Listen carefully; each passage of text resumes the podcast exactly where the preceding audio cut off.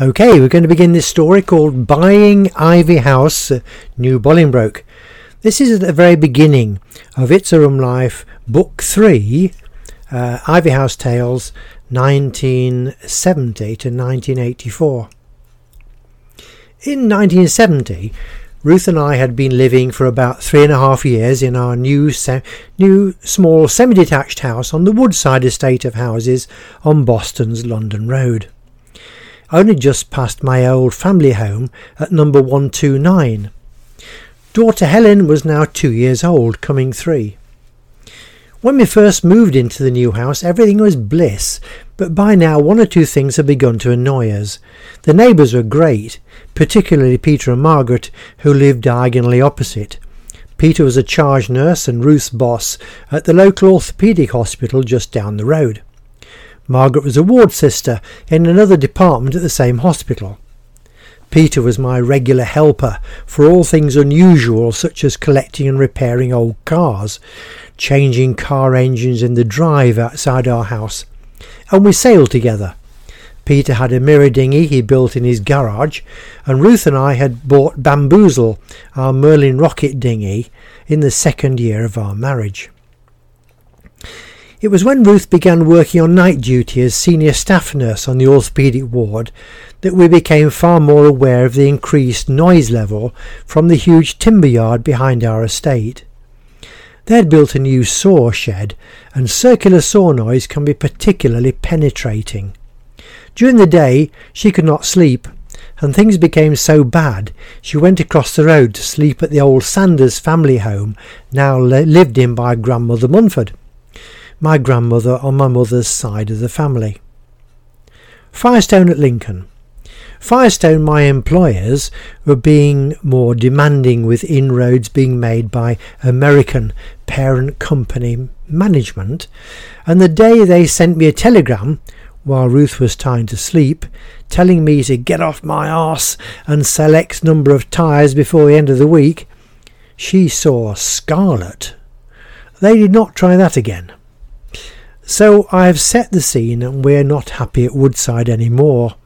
At the same time, Firestone, UK's new American management team, were beginning to destroy the 40 years or so of well established business here in Britain, and I had begun to look elsewhere to earn my living in the future. Boats were the family hobby. I knew as much about boats of all kinds as I did about tyres doing my everyday job. ECYB was created and managed to obtain several boat transport jobs. A regular boat delivery contract was my next objective. Meanwhile, each Friday, my Firestone boss, Fred Popham, continued to insist that we maintained our weekly habit while we could.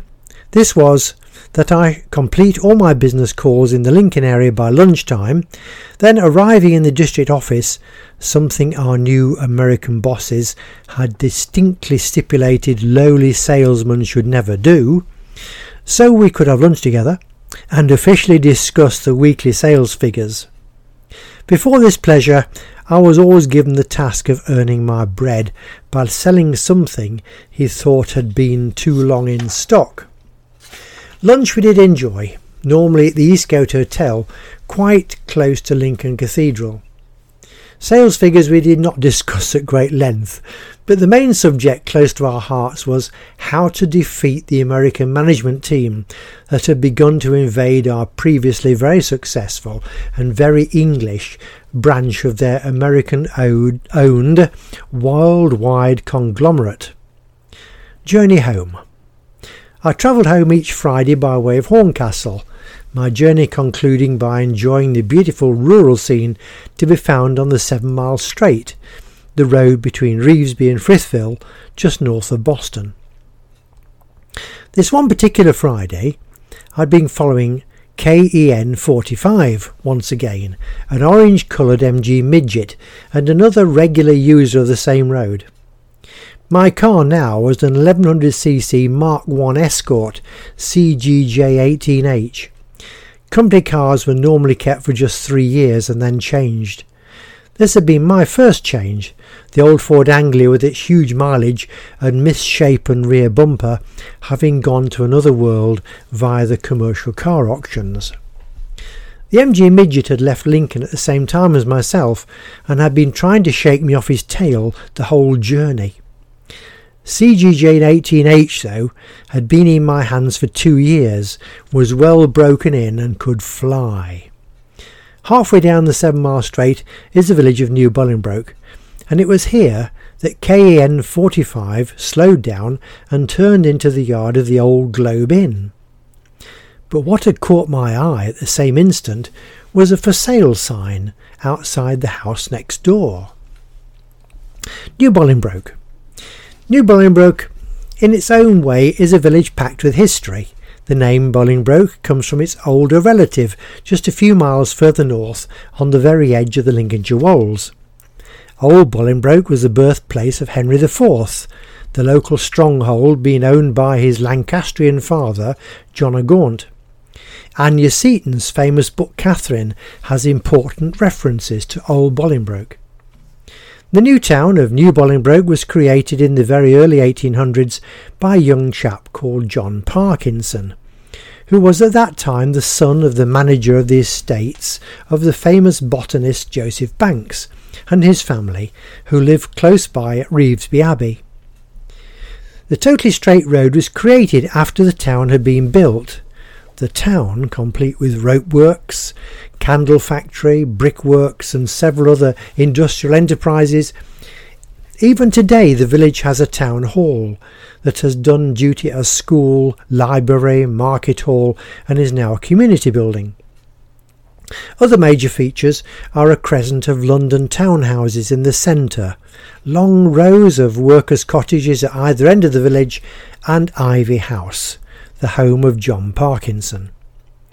It was a large square Georgian house, well positioned close to the road, with holly trees on either side of its imposing porticoed doorway. On the south side of the house was a lovely walled garden, with lawn sweeping down to one of the navigable land drains that connect the whole village by water transport to Boston. The land drain concluded at the bottom of that garden, and it was this way that all the building materials and requirements for the whole community had originally been transported to the village. We're just turning a page. Ivy House. Ivy House was for sale. A truly beautiful, well proportioned Georgian house that had attracted my attention on numerous occasions as I passed through the village. As soon as I arrived home, I told Ruth all about Ivy House, and we decided to contact the house agents the very next morning.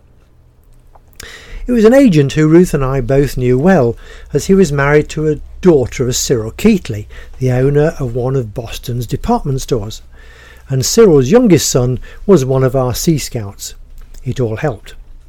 We had an appointment to view, and on that Saturday afternoon Julie arrived to be welcomed by Peter Lely and his wife, Peter's family had very close connections with John Parkinson, but his own family history was even more difficult to comprehend when we realised his great ancestor had been the Lely, official painter to the court of King Charles II. A self portrait of this reverend gentleman actually graced the walls of Ivy House. We were in austere company indeed. A tour of the house concluded the fact that we just loved everything about it. Even the brightly hand painted wallpaper in the master bedroom that closely resembled hugely startling coloured cauliflowers. Every room oozed character, with lovely fireplaces, large high ceilings with plaster cornices, tall windows with original oak frames, a kitchen that resembled a football field with views down steps into the glorious south facing garden, and an annex with huge open fireplace and accompanying bread oven. Furnishings were somewhat sparse, as Peter and his family were due to leave for Spain in a matter of days, where he was to set up an art school. For example, we were invited to stay for tea that turned out to be jam sandwiches that we helped prepare on a plain hardwood table in the centre of the kitchen. The purchase.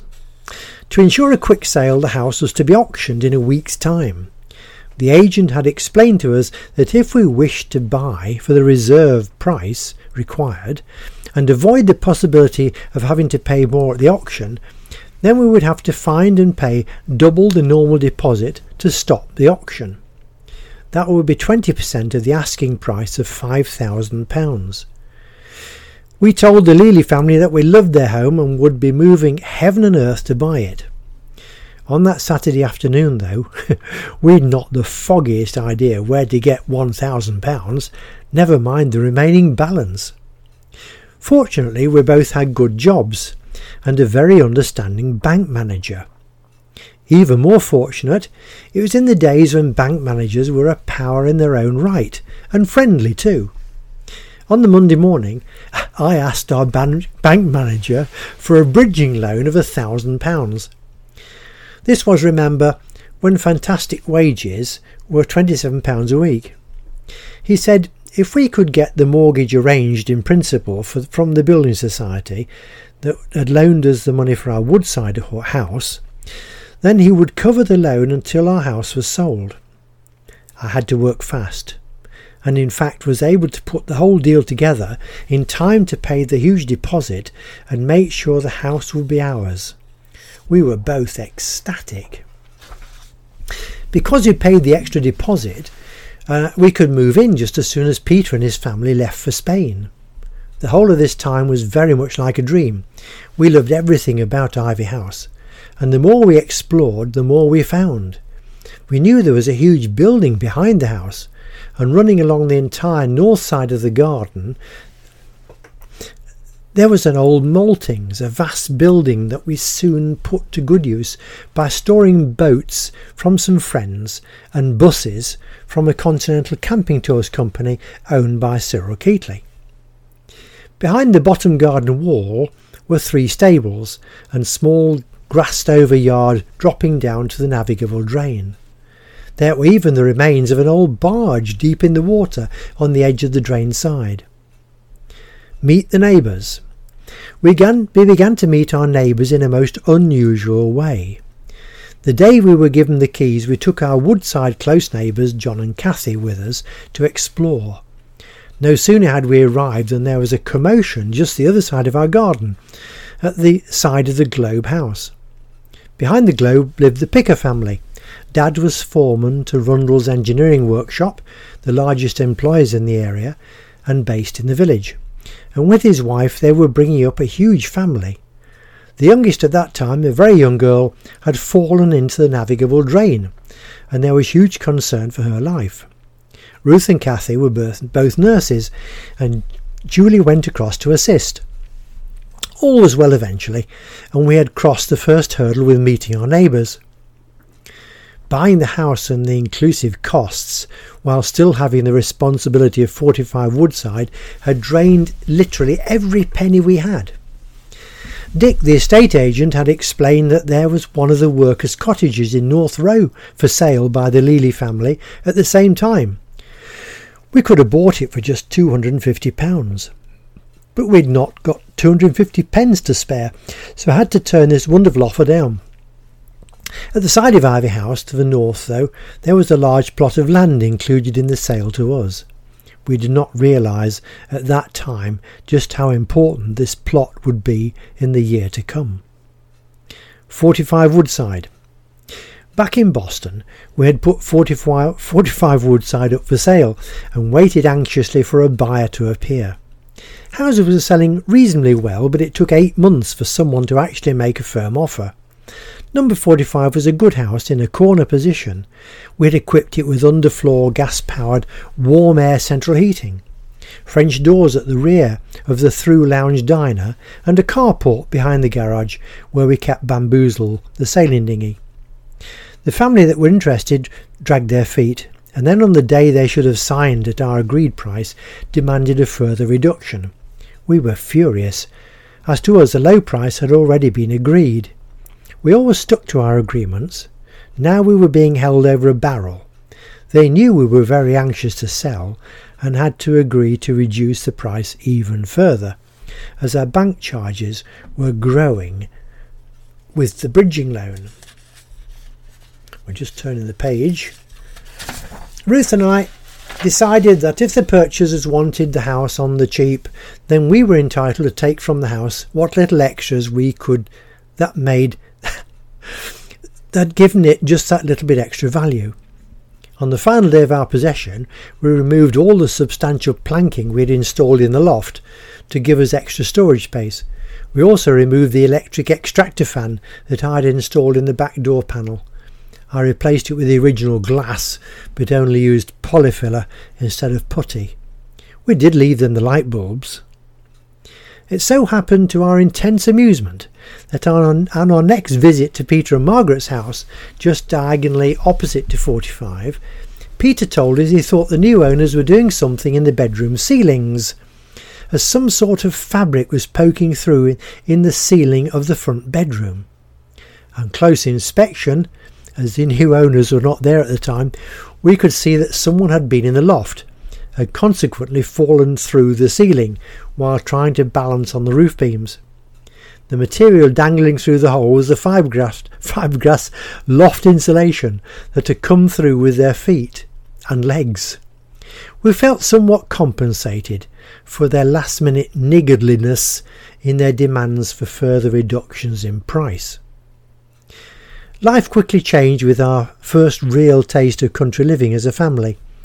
The relief from the constant circular saw noise we had to endure at number 45 was a huge weight from our minds. But apart from this, the house and gardens and outbuildings were huge, and we found ourselves constantly amazed with this wonderful space and character of the house that was to change our lives. There we are. That was a bit longer than usual. I hope you enjoyed that story brought to you by Cracker Books, written and read by Keith Sanders. There are more stories to read on Keith Sanders is the thestoryman.wordpress.com.